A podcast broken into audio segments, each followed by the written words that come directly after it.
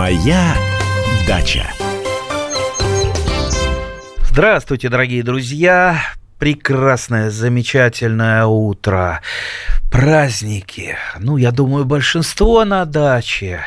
Э, ну, а мы сегодня будем работать немножечко по-другому.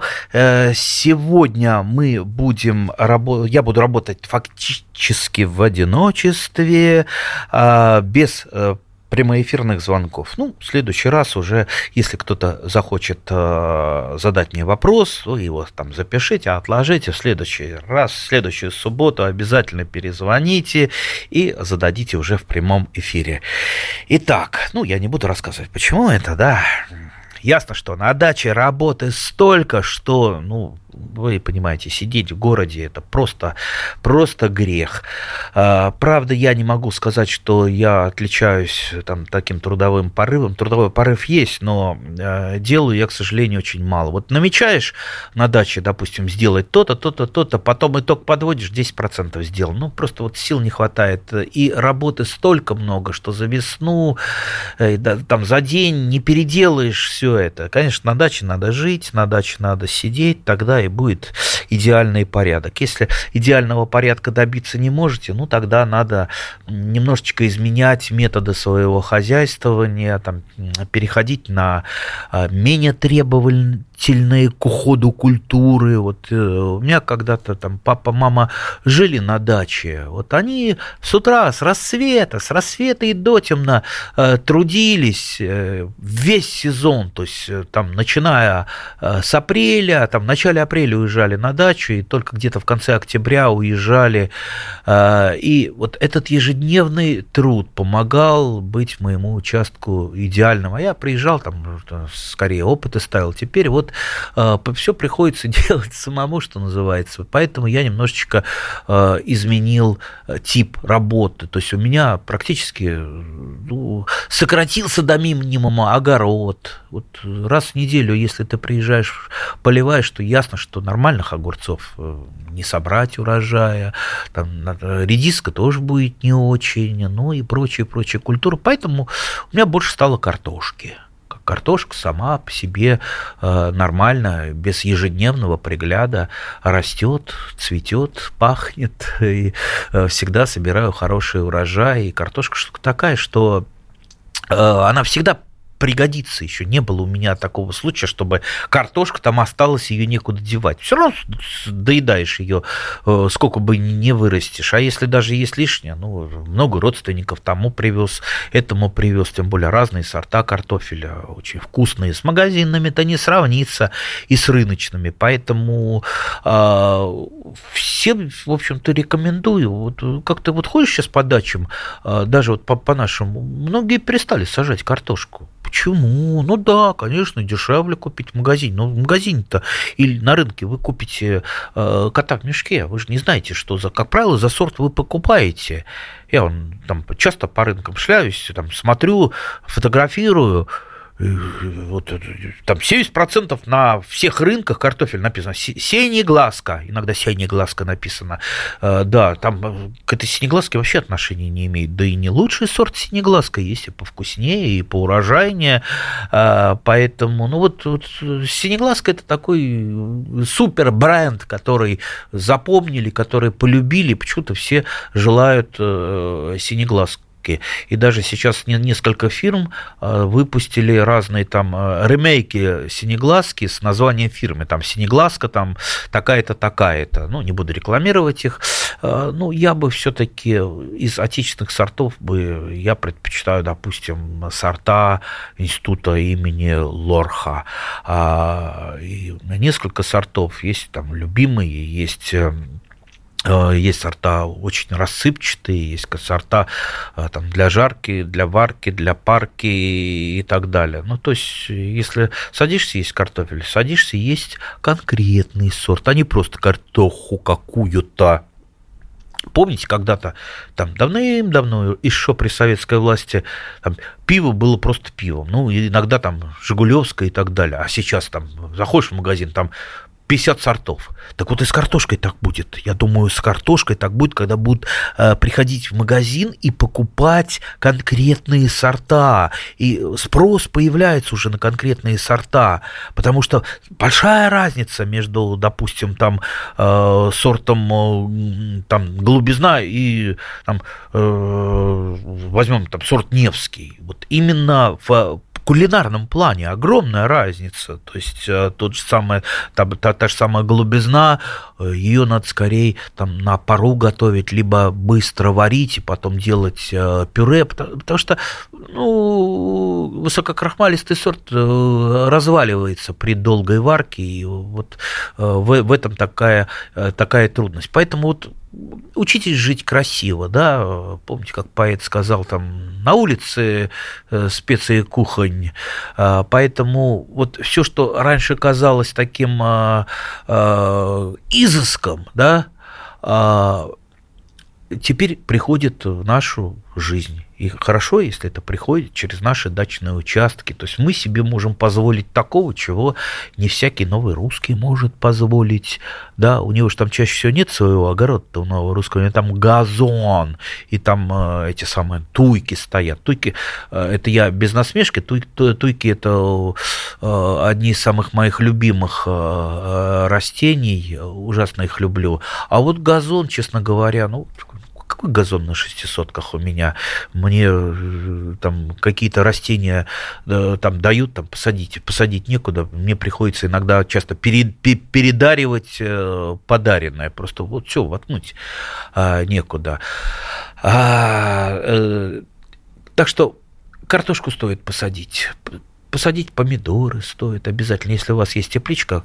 Так, кстати, еще раз напомню, что все вот эти фейки про налогообложение теплиц – это фейки. Не обращайте внимания и даже не это самое, не пересказывайте соседям, если вам кто-то пересказывает, что кого-то оштрафовали, это же не подкреплено никакими фактами. Это чистые фейки, которые бродят в интернете. Ну вот э, так получается, что садоводы всего боятся, у страха глаза велики, вот они друг друга передают э, эти фейки, друг друга пугают и сами э, пугаются. Давайте жить спокойно, жить э, в гармонии с природой, в гармонии со своим садом, выращивать растения, получать от этого удовольствие, получать удовольствие от потребления э, растений. Э, ведь э, мы же выращиваем не для того, чтобы Э, у, допустим, э, чтобы получить большой урожай. Большой урожай, конечно, хорошо, но любой садовод, он э, дает предпочтение именно вкусному, именно полезному. Поэтому мы себе можем позволить выращивать, может быть, там не самые урожайные сорта и не самые, не самые там подходящие для торговли, потому что для торговли нужно, чтобы они там и не мялись, и лежали долго, транспортабельность, там лёжкость и так далее. Для нас это не важно, поэтому-то мы выращиваем и вкусные яблоки вместо деревянных яблок, вкусные груши между, э, вместо таких же груш, э, там землянику садовую, которая есть э, такие замечательные сорта садовой земляники, там а, и крупноплодные, и мелкоплодные. Вот я выращиваю несколько сортов мелкоплодной земляники, вот желтая особенно, которая, ну, настолько она не транспортабельна, что ее даже до города не довезешь, она просто вот плывет. И а, поэтому, если я ее собираю, я ее немедленно же использую. То есть, либо я там ее там, с молоком, очень, очень хорошо люблю, люблю почему-то вот этот старый способ с молоком подавить земли, земляничку и э, пить. Можно вареница сварить, можно заморозить, можно так поесть. Вообще даже просто так поесть. Вот где вы, где э, человек может поесть просто вот с грядки, а с грядки-то оно вкуснее, хотя врачи говорят, что немытое оно, ну не знаю, я как-то вот э, нет, не буду пропагандировать себя. А, ешьте, ешьте мытое все, хотя я иногда себе позволяю это. А, вот э, тюльпаны пошли на даче, красота какая великолепная. У меня раньше когда-то была большая-большая коллекция тюльпанов, сейчас немножко поскромнее, а все-таки, э, чтобы тюльпаны у вас э, ежегодно были хорошие, за ними надо ухаживать, ежегодно их выкапывать. А так вот получается, что там год-другой не выкопал, и тюльпаны начинают э, луковицы убегать по столонам вниз, и, вот туда потом эту луковку не вытащишь. А, некоторые сорта у меня заразились пестролепестностью, это а, грибная болезнь. Вот сейчас самое-самое время, кстати, определить эту болезнь. Посмотрите там в том же интернете, что представляет из себя пестролепестность, как, а, как тюльпан, пораженный этим вирусом, а это вирус неизлечимый, то есть вылечить такие тюльпаны, заболевшие нечем, передается этот вирус либо тля может передать, если тля есть, либо человек сам с помощью, допустим, там секатор на ножа срезает тюльпаны, не дезинфицирует ножик, и вот таким образом через сок передает этот вирус. Естественно, сорт вырождается, сорт э, становится, ну, они друг на дружку похожи, такие пестренькие э, тюльпаны. Некоторым даже нравятся такие пестренькие, говорят, а что, ну да, вот прикольно. Э, кстати, есть несколько сортов, которые созданы по мотивам а, таких вот больных тюльпанов. А, так, э, сорт, по-моему, Рембрандт, я знаю такой. Сейчас после короткого перерыва мы продолжим. Моя дача.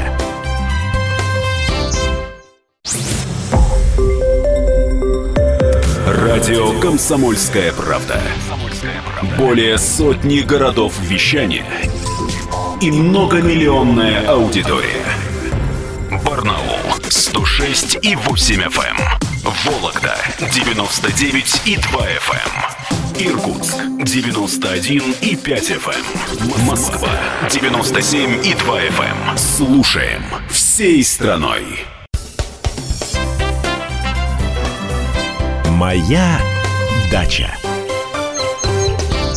Итак, дорогие друзья, в эфире наша садово-развлекательная передача, и с вами я, Андрей Туманов. Мы сегодня работаем без телефонных звонков и без э, писем э, на WhatsApp и Viber. Поэтому ну, я вот разговариваю как раз тут с друзьями из э, «Комсомольской правды». Мы вот как тут э, и до эфира поговорили, и после эфира поговорим. Вообще количество наших людей увеличивается. Вот куда бы я ни пришел, куда бы я ни пришел, везде наша мафия. Я имею в виду хорошая мафия, а, то есть люди, которые выращивают какие-то растения, а, которые занимаются садом, огородом, и э, как только я там прихожу, о, привет, привет, а вот, вот у меня такое-то, такое-то выросло, а вот я там посеял то-то, и пошли разговоры, и тут же э, люди, которые там раньше вроде бы, они и были знакомы, но не были друзьями, и тут выясняется, что есть такая вот общая тема, сад, огород,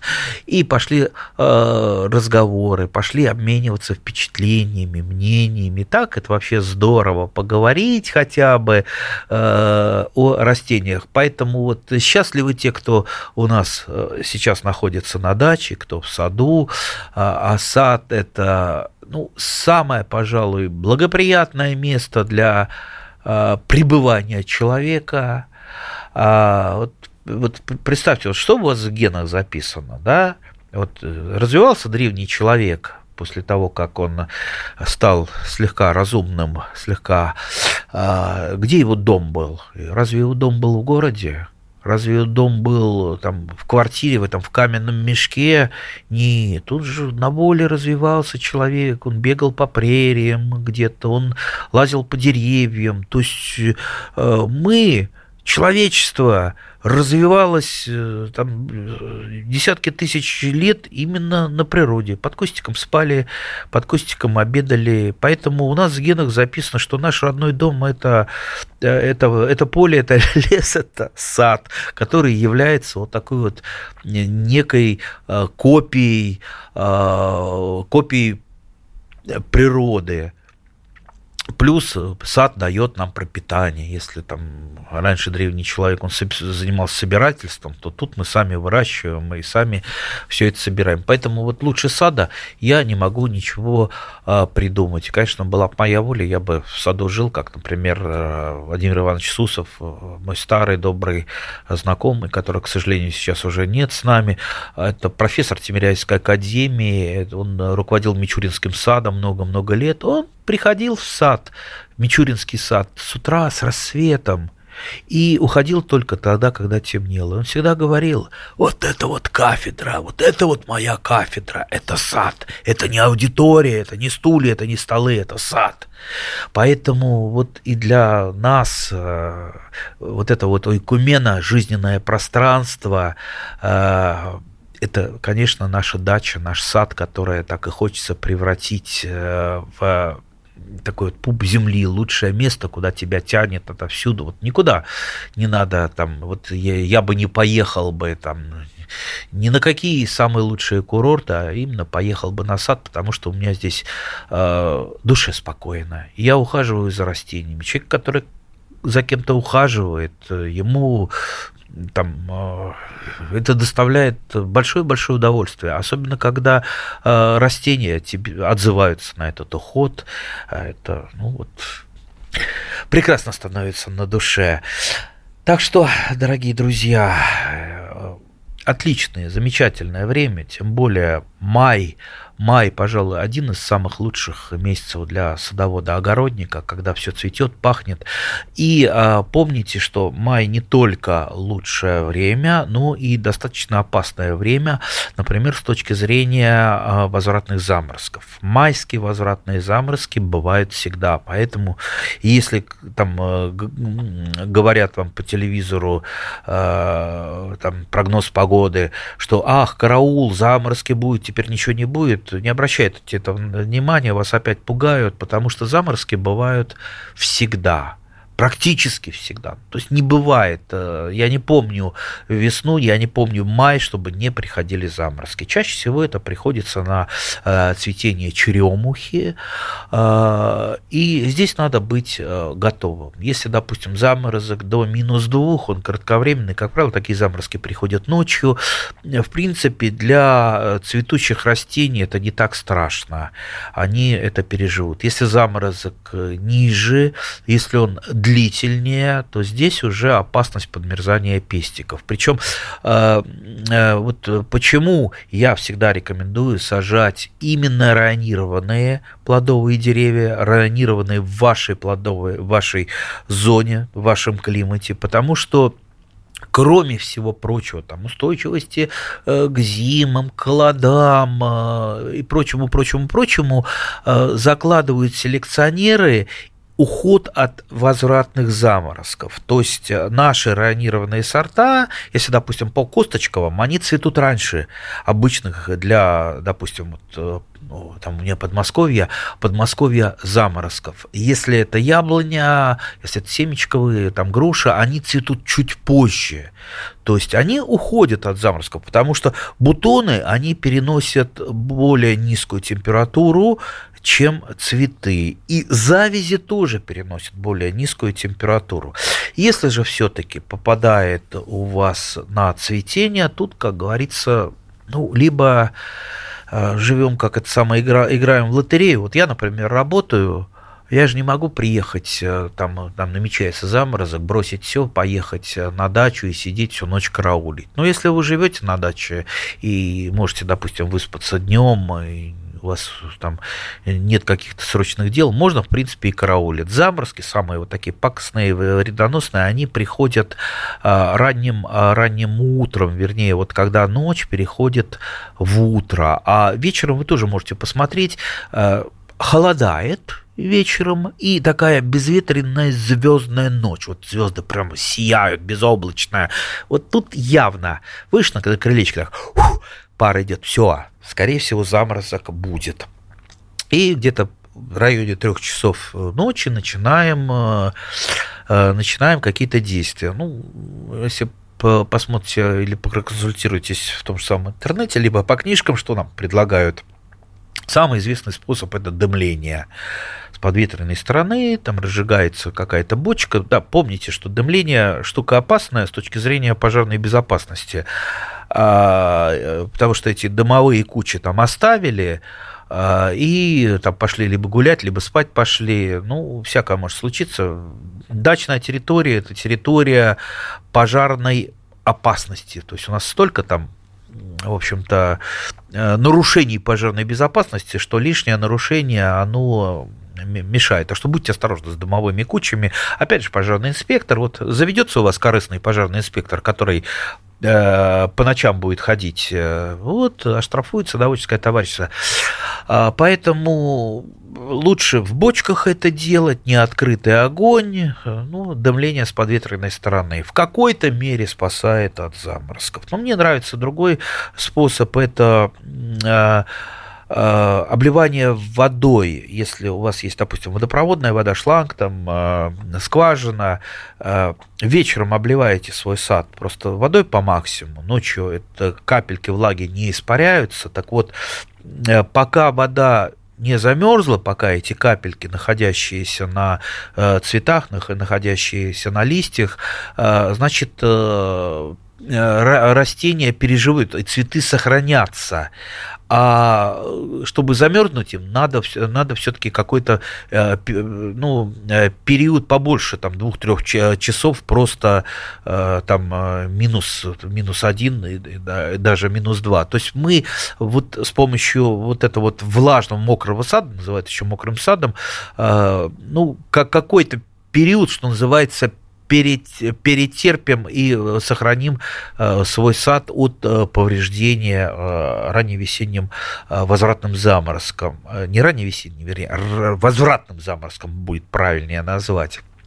Ну и, конечно, у меня много в сарае лежит всякого барахла, барахла, да, не, бо, не побоюсь этого слова, допустим, какие-то старые там куртки, какие-то там старые простыни, чего только нет.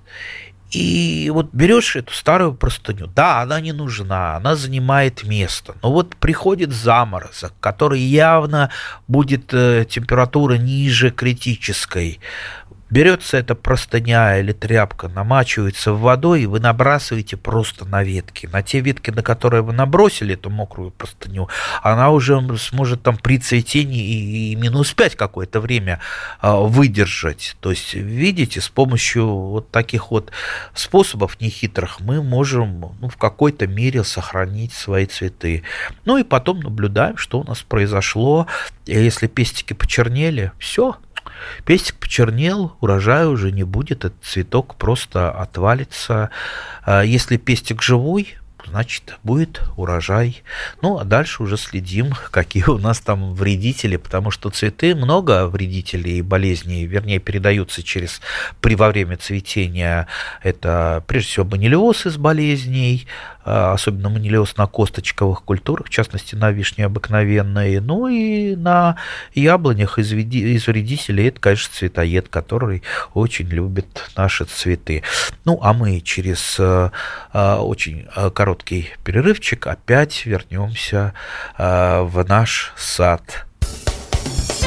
Моя дача.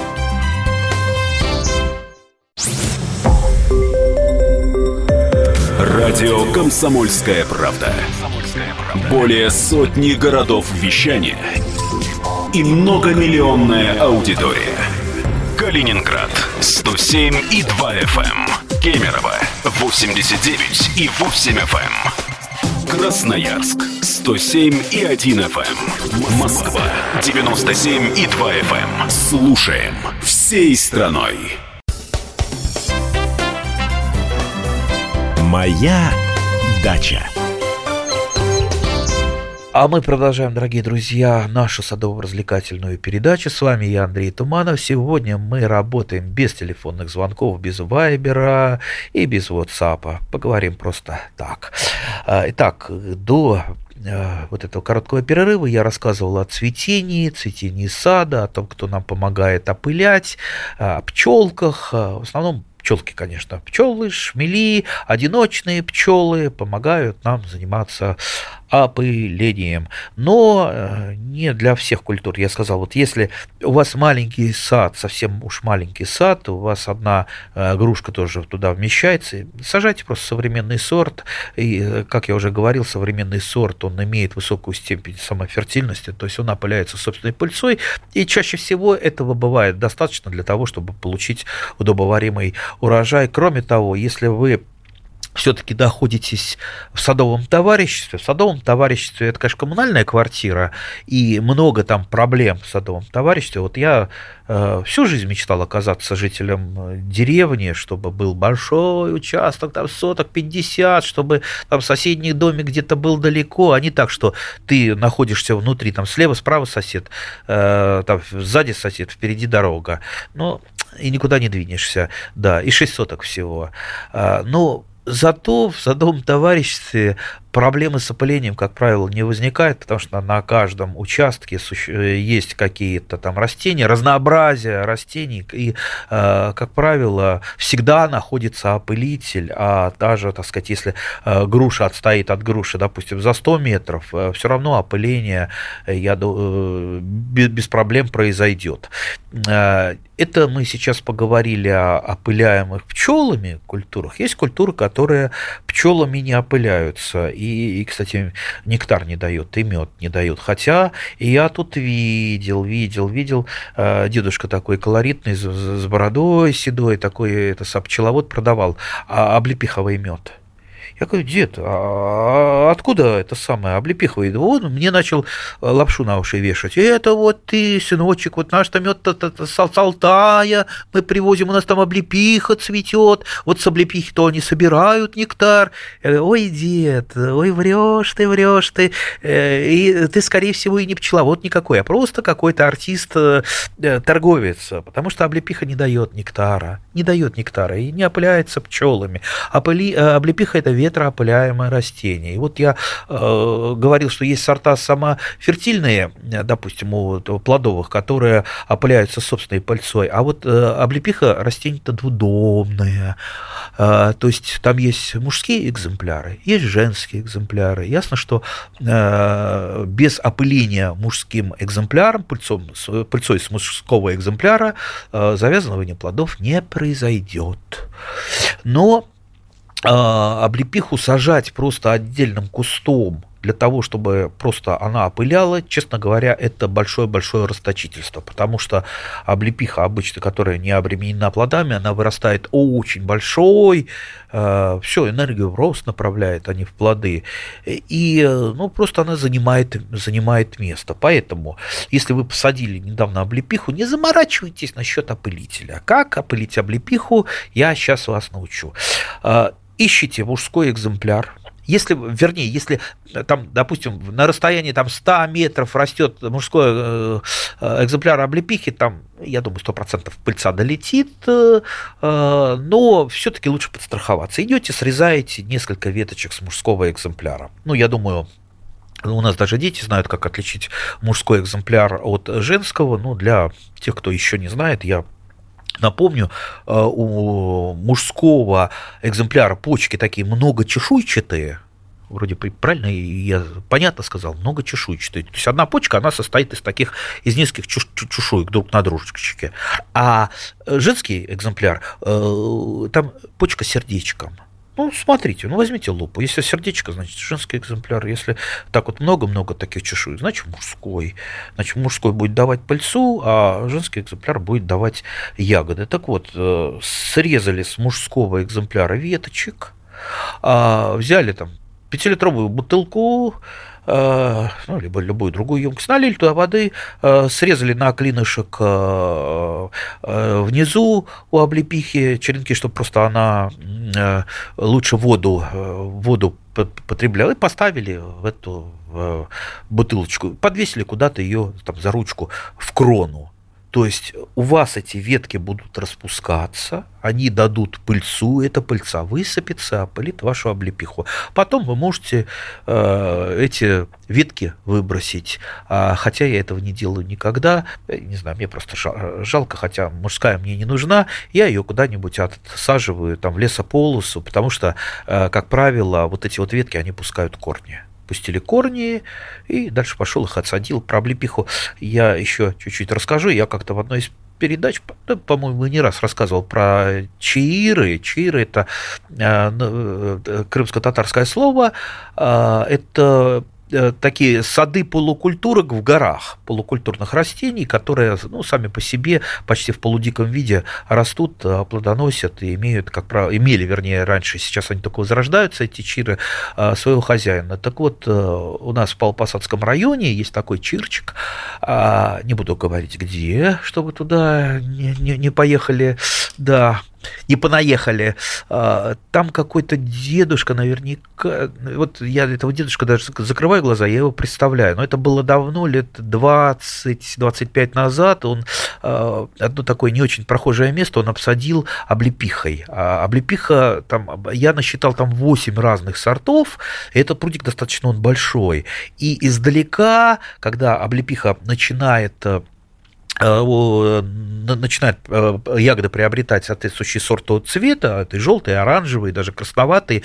Э, вот это такое, такая вот марево, марево, такая вот дымка издалека, такого вот оранжево-желтого цвета. Когда ближе подходишь туда, то есть это там тонны облепихи висят. То есть вот представьте, он создал такой вот фактически в дикой природе такой вот дикий сад, который еще и плодоносит. И тот, кто знает, он туда приходит просто вот пособирать облепихи, тут у кого там нет сада, там городские жители, и я даже каким-то своим друзьям, я их туда при, привозил, они меня спросили, у тебя облепихи много? Я говорю, я облепиху свою уже практически все собрал, она собирается очень легко, там она у меня не колючая, но я вас отвезу, есть местечко, вы там тонну можете набрать, но только учтите, старые сорта, она достаточно колючая, ее трудно собирать, сок течет, ну вот они все-таки собрали. Так что, видите, я вот так вот отсаживаю. Это я рассказывал про цветение сада, про э, цветение облепихи. Кстати, у нее цветочки очень интересные, даже не цветочек, а просто э, вот вооружайтесь лупой. Лупа хорошая всегда вам поможет рассмотреть практически все. Так вот, э, обратите внимание, когда листочки выдвигаются у облепихи, из-под листочка вот такой маленький-маленький хвостик, такой даже зелененький червячок. Это и есть цветок облепихи. То есть это фактически один пестик, и там ничего больше нету. Естественно, там ни пыльников, нет, э, э, тут, вернее, вернее, нектара, я имею в виду, нет, пыльники-то есть. А, поэтому-то облепиховый мед, если вас кто-то э, говорит, облепиховый мед, может быть, это, ну, скажем так, не, не мед, а это может быть такой просто термин любительский.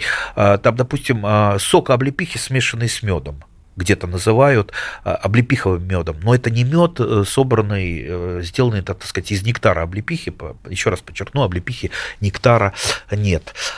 А, так, это вот мы поговорили про а, облепиху, ну и дальше у нас начинают цвести яблони, груши, цветение у яблонь груш, э, оно растянуто, обратите внимание, что не сразу раскрываются цветы, и обратите внимание, если у вас уже что-то зацвело, потому что ну, мы вещаем на разные регионы, а, и вдруг во время цветения на вашей яблоне напал цветоед, а, помните о том, что если вы диагностировали цветоеда на цветах, бороться с ним бороться с ним вы уже не поборетесь. Он уже свое черное дело сделал. А его черное дело таково, что он откладывает э, яичко в э, бутон, э, и из которого развивается личинка, такая маленькая, юркая, желтенькая, она находится под таким вот подсыхающим чехликом, и если вы э, смотрите вот такой вот желтенький чехлик, э, усыхающий на цветке, на яблонном, вы его сдергиваете, и под ним личинка. Кстати, иногда воробьи помогают очень здорово расправиться с этими личинками, причем воробьи работают парами, вот тоже глупая птица говорят, ой, не глупая птица, один воробей э, сдергивает этот чехлик, а другой снизу сидит, подхватывает эту личинку. Вот так пары они работают, и вот, по крайней мере, другие птицы до такого не додумались. То есть воробей, наверное, в умственном отношении, ну, не знаю, как насчет человека, но, наверное, на уровне дельфина. А, совсем не глупый. А, так вот, э, бороться с цветоедом уже поздно. Он сделал свое черное дело. И вы всегда помните, дорогие друзья, что для борьбы с тем или иным вредителем и болезнью не бывает срока календарного. И никогда не надо бороться, когда они уже нанесли ущерб. С тем же самым цветоедом, если он прошлый год вас мучил, а, лучшая фаза для опрыскивания, если вы хотите опрыскать любым из разрешенных инсектицидов в вашей яблоне именно против цветоеда, это разлепление бутонов, когда бутончики вышли из почвы, они начинают рассыпаться бутона. Вот именно в это время цветоед откладывает яйца. Если позже, он яйца уже отложил, бесполезно с ним бороться, а уж тем более бесполезно бороться с личинками. Итак, э, я заканчиваю передачу. Поздравляю всех с прекрасным, замечательным маем, со всеми прошедшими будущими праздниками. Май – это самый, пожалуй, любимый месяц не только у садоводов, но и у всех жителей нашей прекрасной страны. С маем, с прекрасным маем вас, дорогие друзья. Моя дача.